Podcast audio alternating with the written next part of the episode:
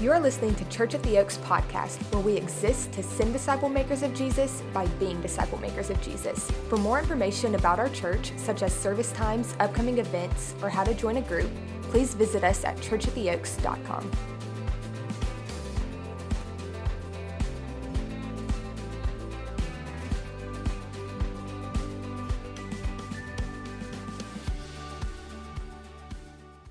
I love getting to sit back and just and hear the story of, of God doing what he does um, through the truth of the gospel, the truth of the word, and then and like brought through a community of people.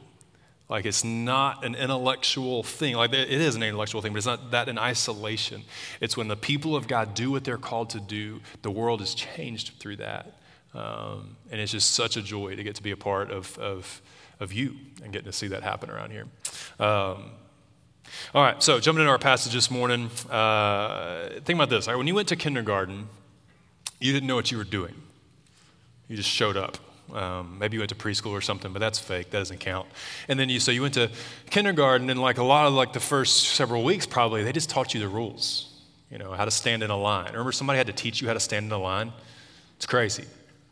Some of you still can't do it right. You know, like you, you never figured it out. Like, but you you tried to start learning the rules, and there were rules to kindergarten, and so you started doing it. You started to figure it out. Like, if I follow the rules, I was good that day. Yeah? And if I didn't follow the rules, well, that day I was bad. Just kind of black and white like that. Follow the rules, you were good. If you don't follow the rules, you were bad. And that's really kind of all it took. If you kind of did what you were supposed to do, what the teacher told you to do, then she was happy with you. And if you didn't, then she was uh, pretty hot mad because this was like their tenth year doing this and it kind of got old. You know what I'm saying? Like, rules are good. Break them, you're bad. Then you got a little bit bigger. You learned some more rules, a little bit older. You tried to follow them, and you applied the same principle. Like if you follow those rules, uh, you were good, and if you didn't, you were bad. You learned the school, the, the rules of your school. You learned uh, the rules of um, social, like relationships, the rules of that. You, you learned the rules of morality. Those of you who are like out of college and we like have jobs and stuff, we had to learn the rules of business. And to learn the rules of parenting and marriage. Many of us along the way have tried to learn the rules of religion, what you're supposed to do and not supposed to do and whatever. And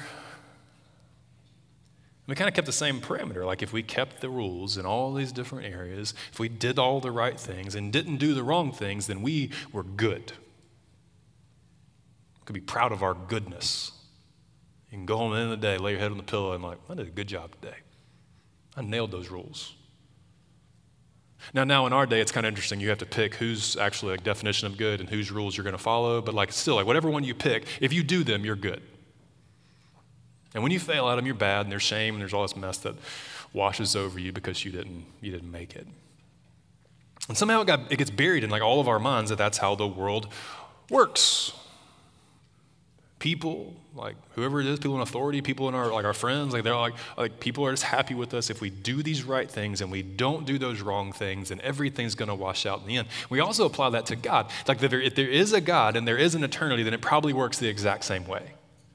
Like if we do enough good things and we don't do all these bad things, then um, at the end of the day, like God's happy with us, and so we get to go be with him in a place called heaven. We haven't really thought that much about, but I'm sure it's great. And if you do enough bad things, you don't, you have to go to hell.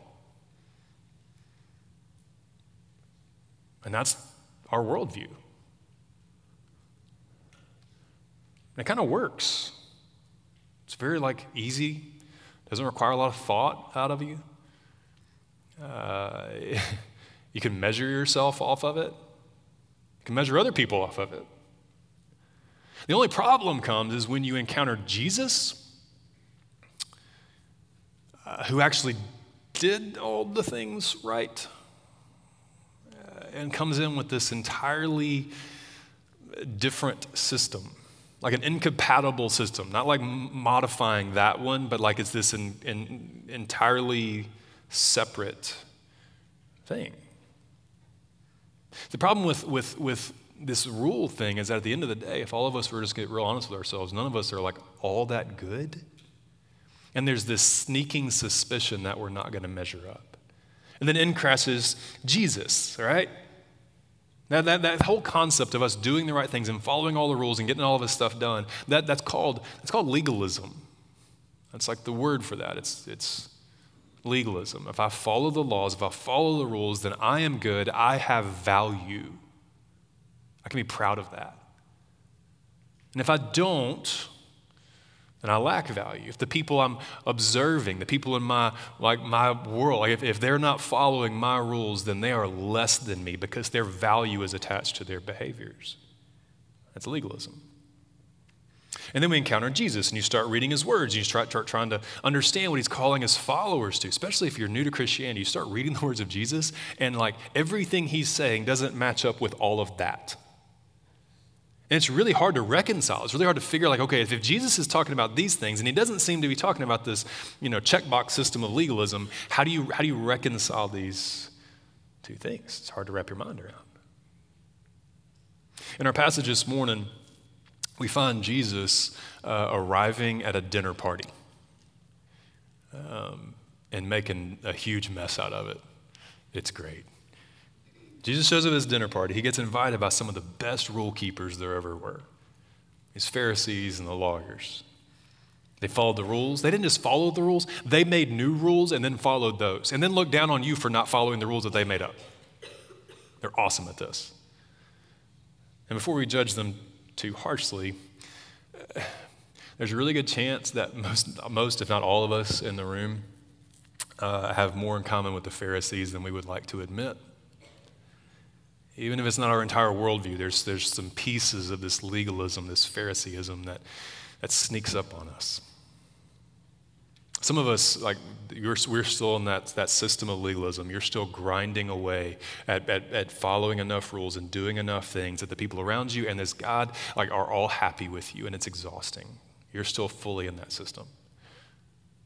Others of us, we've trusted Christ, but we still have traces of it. There's echoes of that in the way that we relate to other people, the way we relate to the Lord sometimes. Even when we don't mean to, it still has this way of sneaking up in our thinking and our attitudes. Some of us like, can just think about this this morning, that we can feel and see maybe some areas where legalism's creeping back in. As we read this story about Jesus being in this dinner party, I want you to hear what he says about these type of things, these behaviors, and, and what it does to us and what we should do about them. So my, my prayer is that like you look for ways that legalism is at work in you. Some of you it has a full grip of. Some of you it's sneaking back. My prayer is you'd see the way that legalism is at work in you and then hear what, what Jesus has to say about it. All right? So we're going to be in Luke chapter eleven, uh, beginning in verse thirty-seven. You got a copy of God's Word.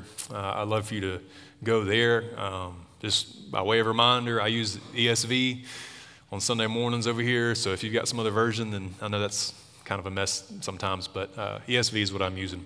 Um, so Luke eleven, beginning in verse thirty-seven, it says, "Now while Jesus was speaking, a Pharisee asked him to dine with him, invited him over. So he went in and reclined at the table." So the Pharisee says, "Jesus, why don't you come over for dinner?" And he's like, "All right, I can do that."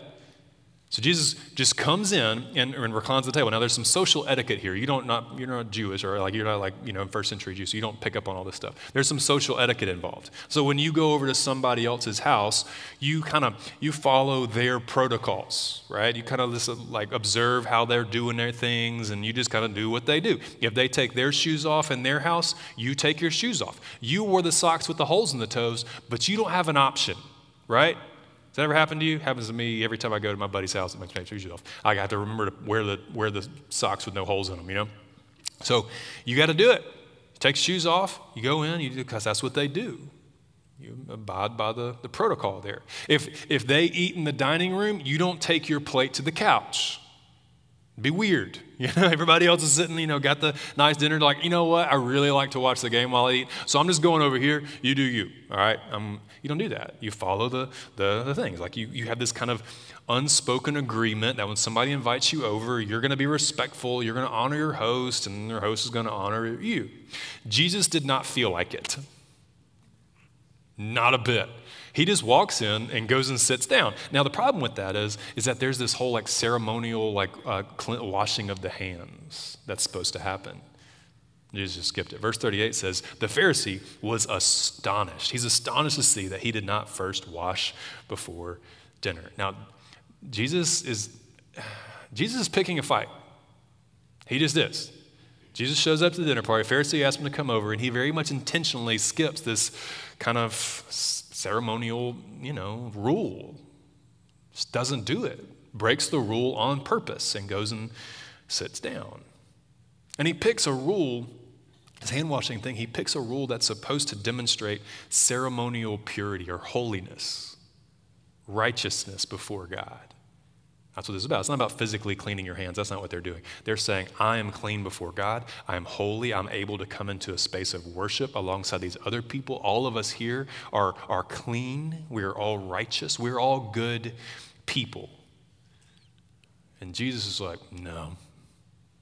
Goes and plops down and just waits for the gasps, waits for the eyebrows to raise. This is a point of legalism, and so Jesus intentionally breaks the rule to dip, like to point this thing out, skips it on purpose, and then he comes out swinging. Look at verse thirty-nine. It says, so then the Lord said to him, now you Pharisees, you cleanse the outside of the cup and of the dish, but inside you are full of greed and wickedness. You fools. Did not he who made the outside make the inside also? But give alms of those things that are within, and behold, everything else will be clean for you as well. The dinner party just got really awkward, right?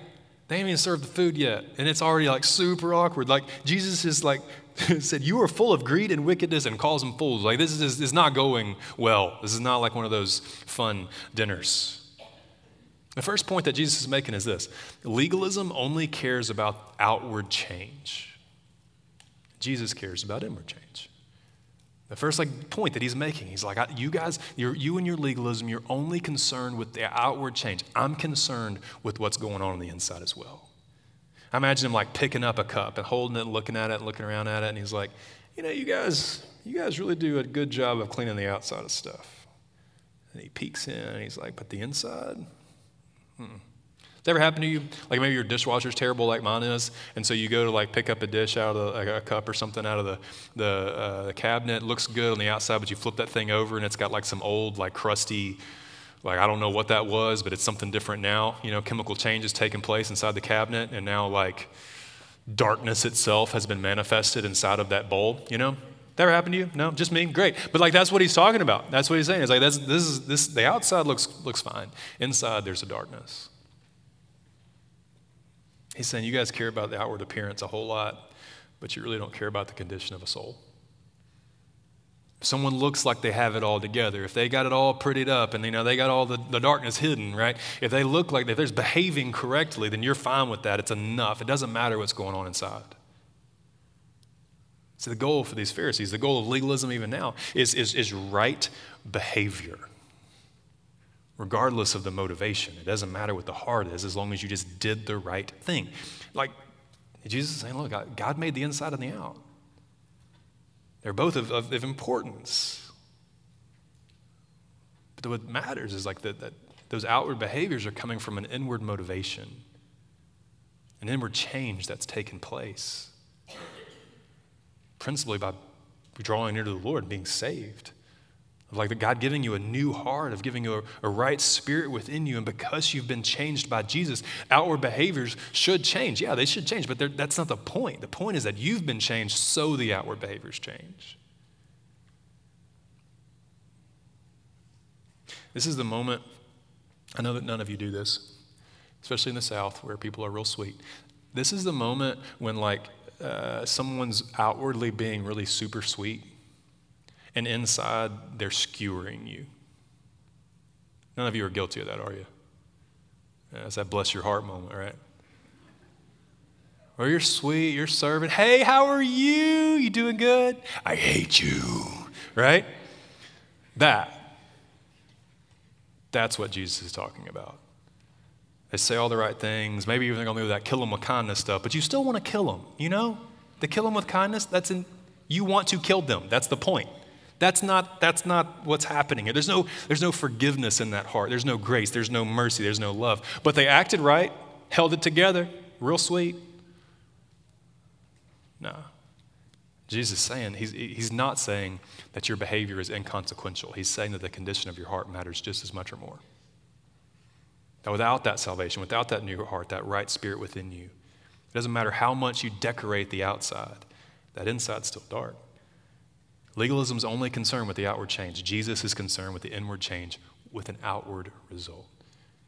Jesus continues, he keeps going. He says, but woe to you, Pharisees, for you tithe mint and rue and every herb and neglect justice and the love of God. These you ought to have done without neglecting the others. He says, yeah, you should do, you can do that stuff, that's fine, but you shouldn't be neglecting the others, the, the, the justice and love of God. Second thing Jesus says is legalism measures against a rule. And Jesus, he's measuring the heart. There's this passage, like forty-two, it talks about tithing. All right, that's a biblical word that means giving a percentage, usually ten percent of what God's given you back to the Lord for the work of the kingdom.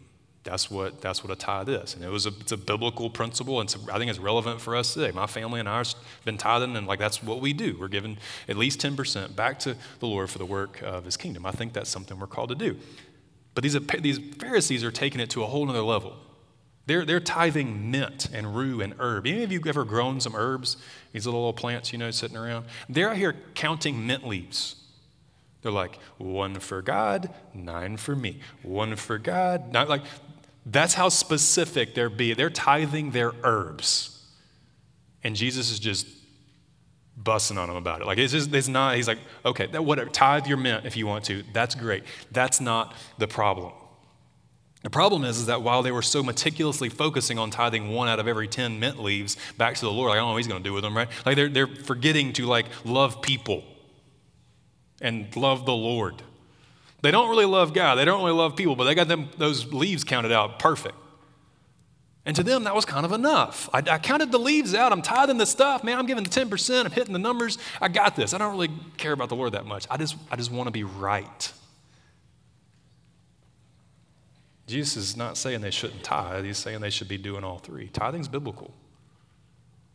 There's a, there's, a, there's a joy in that when it comes from this overflow of our heart where God's blessed us immensely and we're trusting him with our resources. That's, that's a good and beautiful thing. But giving ten percent of your income to the work of the kingdom does not make up for you not loving people and not loving the Lord. That's not how this works. There's probably people who who think that. Like, you know, I'm not really like following Jesus at all. I really don't care that much anymore. I'm kind of just oblivious to it. I, don't, I mean, people, whatever. But I'm I'm I'm I'm paying the bill here. I'm doing the ten percent thing, and that's got to be enough, right? Surely God's happy with me. That that rule is hit. The balance tips, and I get to go be with God because at least I was doing that. That counts a lot. I said, no, that's not that's not it.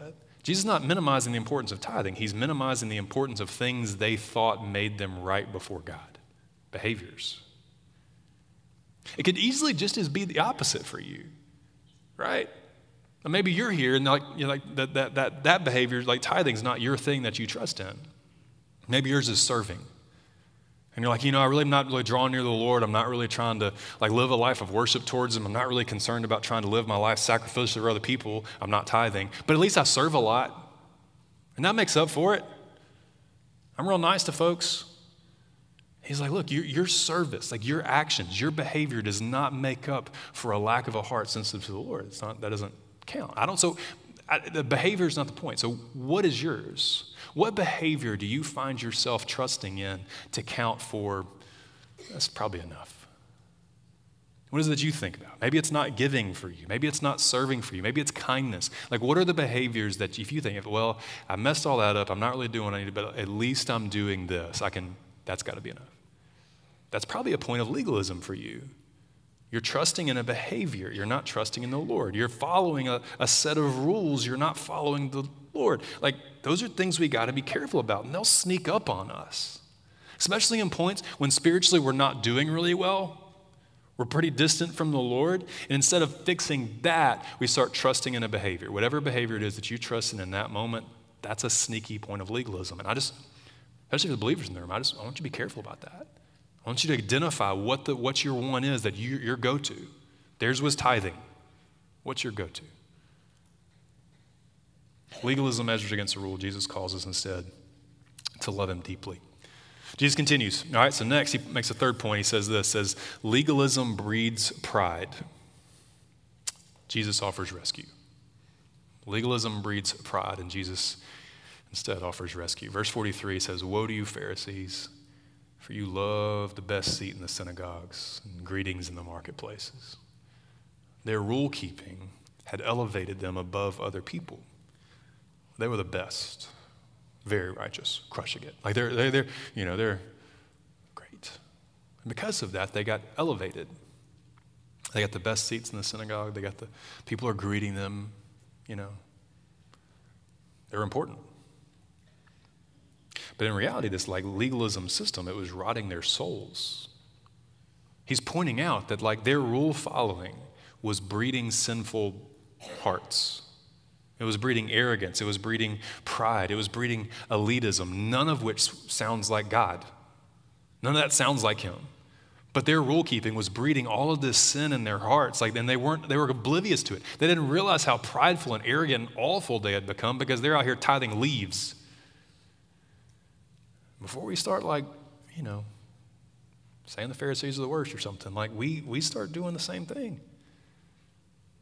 Sometimes those of us who, you know, we've kind of gotten some of those big external behaviors maybe a little bit more under control than they used to be. We start looking around at other people around us who haven't got those figured out yet. And there's something in us that wells up and it says, man, I'm, I'm really proud of myself for, for doing that. And that changes. It may, like eventually, instead of like, I'm, I'm thankful for what the Lord's done in my life, it changes to all of a sudden like, I've got it right. And they don't. And if in the legalism system, it's about your valuation. So pretty soon your rule following makes you feel like you're val- more valuable. And the people who are still doing some stuff that you didn't, that you used to do, but now you don't, they're now less valuable than you. They're worse than you. You're better than them. It breeds pride. It breeds arrogance. At any point when you feel that, when I feel that around around somebody else, regardless of what that behavior is, like we've got to have a check in our spirit because I'm not, I'm not, I'm not better because I'm a good rule follower. I'm better because like Jesus has changed me. I, I'm, he's done something in me. And yeah, it's impacted my behaviors, but it's not a source of pride in me. It's a source of glory in him. When we get that wrong and we start like thinking that we're better, we've forgotten the gospel. The main thing, like we, when we start thinking we're better than somebody else, we've forgotten the gospel. We're all those people. Listen to Romans chapter three, beginning in verse nine. It says this, it says, what then? We Jews any better off? No, not at all. For we're already charged that all, both Jews and Greeks, are all under sin. As it is written, none is righteous, no, not one. That's not even you. No one understands. No one seeks for God. All have turned aside. Together they've all become ooh, worthless. How's that feel with your pride? No one does good, not even one. Their throat is an open grave. They use their tongues to deceive. The venom of asp is under their lips. Their mouth is full of curses and bitterness. Their feet are swift to shed blood, and their paths are ruin and misery. And the way of peace they have not known. There is no fear of God before their eyes. That's who we are. And it says this, it says, now that we know that whatever the law says, it speaks to those who are under the law. So every mouth may be stopped. The whole world will be held accountable to God. The law shows us that we don't measure up. Then it says in verse twenty, it says, for by the works of the law, no human being will be justified in his sight, since through the law comes knowledge of sin. But then there's the good news. This is the part that we forget. When we get all proud of ourselves, we forget this. Forget that we're we're those kind of people, but then we forget the gospel. We forget twenty-one. But now the righteousness of God has been manifested apart from the law, although the law and the prophets bear witness to it. The righteousness of God through faith in Jesus Christ for all who believe, for there is no distinction. All have sinned and fall short of the glory of God, and we're only justified by his grace as a gift through the redemption that is in Christ Jesus. He is our only hope. None of us is righteous. No, not one. Maybe you've gotten a couple of behaviors handled. Congratulations, all right? Like, no one is righteous, no, not one. Like, our mouths are full of curses and bitterness. Our feet are swift to shed blood. Like, that's who we are. Then we came to verse twenty-one, where righteousness of God was offered to us. Like, his righteousness was offered to us as a free gift through the sacrifice of Jesus Christ. And if we come to the point that we trust Jesus in, in faith, just accepting that gift, we're receiving his righteousness and like getting to wear that like a jacket as our own, because we had nothing that comes from ourselves. Left to your own devices, you're sinful. I am sinful. I didn't need to be measured against a rule. I needed to be rescued. I needed his righteousness to be just given to me. Otherwise, I would have no hope. I have no righteousness of my own. You and I are not good enough. We're not even good. And the moment that we start thinking we are and that pride wells up in us, all that is is just one more aspect of sin. Like, it just doesn't work. Legalism breeds pride. Jesus offers rescue. I talk to a lot of people wrestling with that. Like, they say, like, I, I, well, I, I'm doing a lot of good things. People are trying to draw near the Lord for the first time. They talk about, I'm, I'm trying to do a lot of good things. I got to get some some of these things handled. I feel really guilty about some stuff. And yeah, okay, but like, it's if it's if it's a, if you're trying to get the behaviors right without the heart, it's of no consequence. All it's going to do is breed pride. You don't need to strive to get your behaviors right before you've come to trust Jesus as your Savior. And then allow him to change those behaviors. Allow him to change your heart, your desires, your motivations. It, it like works then. It's an outward, it's an inward change with outward results. The last thing Jesus says is this. He says legalism uh, doesn't just impact you. It actually hides the gospel from the world. Legalism isn't just a you problem. I think sometimes we think it is. It's like, oh, okay, I've got to handle this with me. There's, there's something far more reaching than just you. When legalism creeps into us, when legalism creeps into the church, it actually hides the gospel from the world. Verse forty-four says, "Woe to you, for you are like unmarked graves, and people walk over them without knowing it." It's another thing we don't get in our culture, okay? Like, so back then, like in Jewish law, contact with a dead body or a grave made you ceremonially unclean. It means you couldn't come into the temple, you couldn't worship, like you had to go do a whole cleansing thing before you could come back. So like, walking over a grave, like if you touched a grave, touched that body, meant you had to separate from the Lord until you got yourself clean. But if you walk over an unmarked grave, like without, without knowing that, unknowingly you would be unclean. Unknowingly you'd be separated from the Lord. You'd think everything was fine. You'd think you were just having a good day, doing you know whatever. But like according to the law, you're actually separated from God. Jesus is saying that the legalism of these leaders was like a hidden grave, where people were being separated from God because of this legalism, this like do better, be righteous. Like it, it was separating people from God, but people thought they were drawing near to God. They thought they were getting closer to God by trying to do all the right things these people told them to do, change all these behaviors. If you'll just act right and look sweet, everything will be okay. They thought they were drawing near to God when in fact it was pushing them away from him. Their legalism was actually a detriment. The way they were trying to practice this thing was like it's a detriment to the people around them who were trying to find hope. He goes on to explain it more when a lawyer challenged him. This is just funny. One of the lawyers, he gets his feelings hurt, and he answers him. He's like, "Teacher, in saying things, you insult us also." And Jesus is like, "Yeah, I know. It's the whole point, friend." Like verse forty-six, he says, "Leah, woe to you lawyers also. Let's pile you guys in there.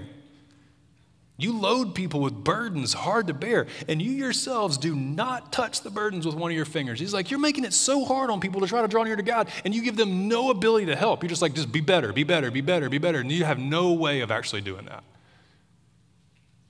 Their rules and legalism like a burden heaped on people, but they were giving them no hope because it's devoid of the gospel, it's devoid of the Lord. They're crushing people. It goes on in verse forty-seven, he said, "Woe to you, for you build the tombs of the prophets with whom your fathers killed. You're witnesses. Uh, so you are witnesses, and you consent to the deeds of your fathers, for they killed them, and you build their tombs. Therefore also the wisdom of God said, I will send them prophets and apostles, some of whom they will kill and persecute, so the blood of all the prophets shed from the foundation of the world may be charged against this generation, from the blood of Abel to the blood of Zechariah, who perished between the altar and the sanctuary. Yes, I tell you, it'll be required of this generation. That's a, there's a lot of Old Testament history going on in that. But basically what Jesus is saying is like, you, these people, these lawyers, these Pharisees, they are not listening to the word of God and his prophets. Instead, they're they're rejecting the word. They're rejecting his messengers, just like all these previous generations had done. They're rejecting everything that had come and just saying, no, instead, we're gonna we're gonna be right. We're gonna be good. He's saying that they're gonna be guilty of killing God's messengers, just like their forebears. And it's it's not lost on Jesus that he's on his way to Jerusalem. This whole section of the book of Luke, Jesus is making his way toward Jerusalem. He's just driving at getting to Jerusalem, where just like we celebrated the last couple of weeks, where Jesus is going to be killed and then rise from the grave. He knows this generation is going to be the one that doesn't just murder a prophet, that murders the Son of God. It's like you're going to push away the word of God. You're going to suppress the truth. You're going to push it away so that you can look righteous in your own eyes. Meanwhile, you're going to be the one that's guilty of murdering the Son of God. He clarifies his point in fifty-two, and he said, woe to you lawyers, for you have taken away the key of knowledge. You didn't enter yourselves, and you hindered those who were entering. These, these legalistic leaders were opposing everything that they said they stood for. They were, they were hiding the key of knowledge of hope and truth and mercy and love of the Lord under this mountain of rule-keeping. And the end result was this group of people, like they were just presented with a false hope and a fake gospel that had no ability to lift their burdens. You can't be more harsh than that. It's one of the harshest things that Jesus says of, of anybody in all, all the gospels, and he's pretty hot a lot. He's saying you are not just distancing yourself from the Lord, you're distancing all these people that are watching the way you live your life. And before we get Again, before we start pointing a finger at them, we have to check ourselves. Because when the church replaces the true gospel of Jesus Christ with mere behavior modification, this exact same thing plays out. When we, if we're, if we're, if we're not careful to hold high the gospel of Jesus Christ and, and instead start telling people about, okay, well, you just, if you can get this, you shouldn't do that, you should do this, you, whatever, and we, we we neglect the condition of their souls, all we're telling people to do is change their behavior. We're just telling them to clean up the outside of the cup with no with no hope for what's going on inside. I grew up in some of that. I grew up in a lot of conversations, especially as a teenager, where it's like, you know, this is all wrong, all these things are wrong, and these things are good, you do that, and kind of only do that and don't do any of this, and then you're going to be okay. And the condition of my soul wasn't really addressed. It wasn't an inward change with outward result. It was an outward change with no impact on my my heart. That's not the gospel. That's behavior modification. That's legalism. That ends up separating you from the God and heaping up burdens on you that eventually you're going to figure out you never can bear. As a church, we've got to be people who hold high the gospel and then show the ways that the gospel of Jesus Christ in, actually impacts our external behavior and changes the way we live our lives. But we're living our lives differently out of thankfulness for what Jesus did for me, not out of pride in my self-sufficiency. I hope you see the difference there. Because if, if, if we shift off of that, if you shift off that in the way that you're relating to your church, your community, or your children, you start trying to modify behavior with no change of heart in the gospel, there's a good chance people are going to be more hopeless than they were before. Folks, listen to me. Like, you don't, the goal of, of, of Christianity, the goal of the Word of God is not to get you to act better. That is not the goal. You need to be saved. You need to be rescued. You need to be remade. You need to have the, like, his righteousness given to you. Yours is not going to work. And if that hasn't clicked, maybe, like, I would pray that today would be the day that it would. That this is not about you acting better. This is act, this is about you being saved and rescued from a thing you could never conquer on your own. Your sin. It's a hard change to make. I mean, we grow up and everything else in our lives just seems like if you do the right things and don't do the wrong things, you are good. And you come to Jesus and it's just not what he says. He says, in fact, you're just not good. So I came to rescue you from you, to give you my righteousness. And if you'll just trust me in faith, I'll save you. So I'm going to pay for their sin on the cross. I'm going to beat death for you when I rise from the grave. I'm going to ascend and like be on high to intercede for you. Like I'm going to, I'm, I'm going to send the Spirit to comfort and direct you. Like I'm going to give you everything that you need. You, but I'm not going to force it on you. You have to say yes. It's a gift. It's a free gift that's been presented to you. Have you accepted the gift of salvation in Jesus Christ, or are you still trying to act better? I mean, a lot of people who grew up around the church, and my, my sinking fear is that they're really trying to act like what someone told them to act, and they don't have a relationship with Jesus. I think some of you in this room probably have that sinking fear as well, and you need to talk with somebody about that. You need to be really honest with somebody about that and say, listen, I don't, I, I want to, can we have a conversation about whether I've actually trusted Jesus as my Savior, because I've, I'm doing all the right things. Everything looks shiny, but inside, I don't really love the Lord, and I don't really love his people. I'm just trying to be good. You need to go to Next Steps when our band comes up and leads us in just a second, and go have a conversation with somebody about that. I mean, deal with that before you leave. I want you to know that you know that you know that you've trusted Jesus as your Savior before you walk out these doors. Our band's going to come. They're going to lead us in a time of response. And and this is those of us in the room who are Christians. This is where I want to leave you. Verse fifty-three, it's, it's, it's rough because Jesus makes this clear. And the leaders, the religious leaders, a lot of you in this room are trying to be leaders in our city, in our campus. The leaders could not do it. It says this, as we went away from there, the scribes and the Pharisees, they began to press him, provoke him to speak about many things, lying in wait for him to catch him in something he might say. The religious people, the ones that should have known this stuff, they couldn't bear it. They didn't turn to the Lord in faith. They propagated a system of legalism. If there's some legalism in you,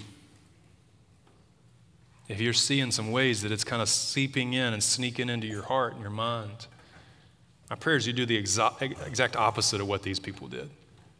I pray that you like see that, like see the problem here, and then repent, do something about that. Some of you may be in here and there's just some pride in you about how great that you've been doing. You're better than those people. Right there where you sit, I mean, I pray that you'd repent of that. That you repent of that like pride and arrogance and saying, I am better. My value is higher because of my behaviors are different. No, it's not. You're a sinner saved by grace. They're a sinner that may not be saved by grace. Same value. So if you're a Christian, some of that comparative, I'm better. Maybe it's not overt. Would you just take a moment right there in your heart and repent of that? Lay that down. Maybe there's some of you in here that's in the, that have been trying to push some other people around you to change behaviors without addressing the condition of their heart. Maybe you've got a roommate. Maybe you've got a child that you've been saying, hey, we, we got to work on this behavior. We got to get you acting better. But you're not addressing the gospel issue of their souls. Would you repent of that? Of putting, of putting behavior over the gospel. Would you, would you pray about that right now? Would you repent of that? Where has legalism been pulling you away from the gospel? Take some time, pray and repent, lay those things down before the Lord, draw back to the goodness and grace of Jesus as our band leads us. I'm going to pray for you. I want to give you some, you can pray, you can stay seated as you pray, you can stand and pray. Next Steps team is back there for you. If you want to have a conversation with somebody about have I really trusted Jesus or have I just been looking like it, they're going to be there for you. When we come to the Word, the only thing we cannot do is fail to respond. Don't fail to respond. The people that were that heard this this day, they went away mad and just tried to figure out ways to catch Jesus. Repent. Draw near. Let me pray for you. Father, I know in my own life, uh, legalism has a way of sneaking up on me when I least expect it. In all kind of different ways. So in this moment, I pray for myself and for the rest of us in here that are believers. I pray that you would help us to, to repent of those points when legalism has slipped back in again. And God, I want to pray for my friends in the room who may have been trying to follow a system of rules to like earn favor with you, have never really fallen back into your grace and your love, never trusted you as Savior. I pray this morning that they'd do that, that they'd get over the fear of like what it would look like if somebody, you know, saw them talking with somebody about like, I pray that you you just, by your Spirit, that you give them the boldness to go have a conversation right now about where they stand with you. God, collectively, all of us, my prayer is that we would draw near to you, the heart of love and thankfulness for the gospel, not a bunch of rules. It's in your son's name we pray.